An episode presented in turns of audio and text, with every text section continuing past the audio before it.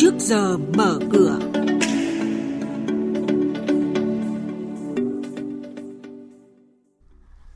Thưa quý vị và các bạn, đồng Việt Nam sẽ đối mặt với áp lực giảm giá khi Cục Dự trữ Liên bang Mỹ tiếp tục tăng lãi suất trong nửa cuối năm nay. Nên cân nhắc nới room cho ngân hàng để giải cơn khát vốn cho doanh nghiệp. Hàng loạt mã cổ phiếu chìm trong sắc đỏ, VN Index giảm xuống vùng giá thấp nhất trong 15 tháng qua. Đây là những nội dung đáng chú ý sẽ có trong chuyên mục trước giờ mở cửa sáng nay.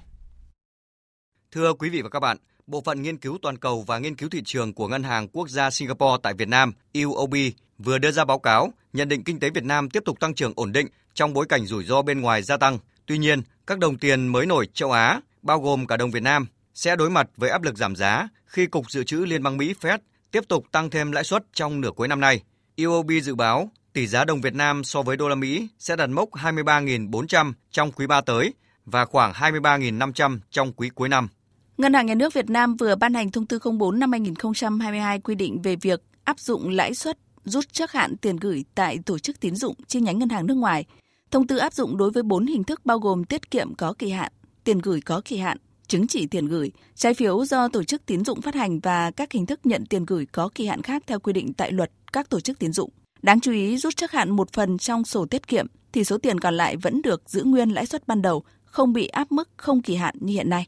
Tính đến ngày 9 tháng 6 năm 2022, tín dụng tăng 8,15% so với cuối năm 2021, nhưng tốc độ tăng trưởng đang chậm lại. Có ý kiến cho rằng nguyên nhân chủ yếu đến từ việc các ngân hàng đã dùng hết hạn mức tín dụng hay còn gọi là room mà ngân hàng nhà nước cho phép.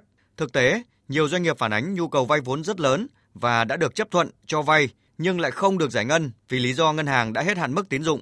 Các chuyên gia kinh tế cho rằng ngân hàng nhà nước nên cân nhắc tới room với điều kiện kiểm soát để dòng tiền chảy vào đúng hướng, đồng thời giải được cơn khát vốn cho doanh nghiệp khôi phục mở rộng sản xuất kinh doanh. Ông Nguyễn Quốc Hùng, Tổng thư ký Hiệp hội Ngân hàng nêu ý kiến.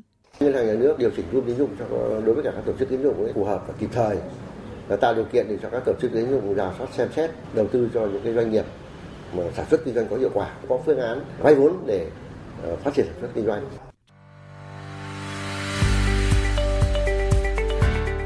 Vị và các bạn đang nghe chuyên mục Trước giờ mở cửa.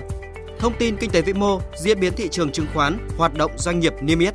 Trao đổi nhận định của các chuyên gia với góc nhìn chuyên sâu, cơ hội đầu tư trên thị trường chứng khoán được cập nhật nhanh trong Trước giờ mở cửa.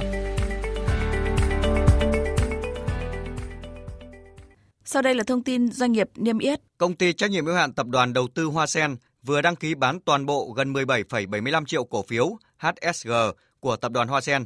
Theo đó, doanh nghiệp này sẽ giảm tỷ lệ sở hữu tại HSG từ 3,6% xuống 0% vốn.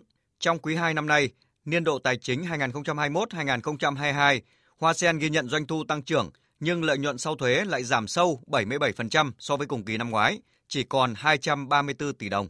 Công ty cổ phần đầu tư Thiên An Minh vừa thông báo đăng ký bán 200.000 cổ phiếu HDC của công ty phát triển nhà Bà Rịa Vũng Tàu, Hodeco, trong thời gian từ ngày 24 tháng 6 cho đến ngày 22 tháng 7. Đây là một giao dịch bán giải chấp, tức là buộc bán từ phía công ty chứng khoán. Phương thức dự kiến là khớp lệnh hoặc là thỏa thuận. Kiểm toán nhà nước đã công bố báo cáo tổng hợp kết quả kiểm toán năm 2020.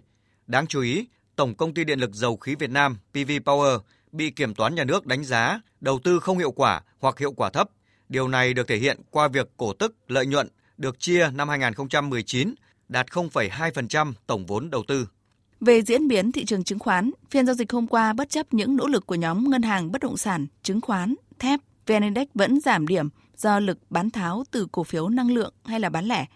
Do có sự phân hóa rất rõ nét giữa các nhóm nên chỉ số bị giằng co mạnh mẽ quanh mốc tham chiếu. Cuối phiên, hàng loạt mã cổ phiếu lớn trên Sở giao dịch chứng khoán Thành phố Hồ Chí Minh chìm trong sắc đỏ. Kết thúc phiên giao dịch, VN Index giảm 3,2 điểm về 1.169,27 điểm và là phiên giảm điểm thứ tư liên tiếp. Đây là vùng giá thấp nhất kể từ cuối tháng 3 đến nay và cũng là thấp nhất trong vòng 15 tháng qua. Tuy nhiên, các sàn ở Hà Nội với quy mô nhỏ và tính đặc thù cao lại có diễn biến trái ngược. Trong đó, HNX Index tăng 4,77 điểm lên 269,39 điểm và Upcom Index tăng 0,71 điểm lên 85,63 điểm. Đây cũng là mức khởi động thị trường phiên giao dịch sáng nay.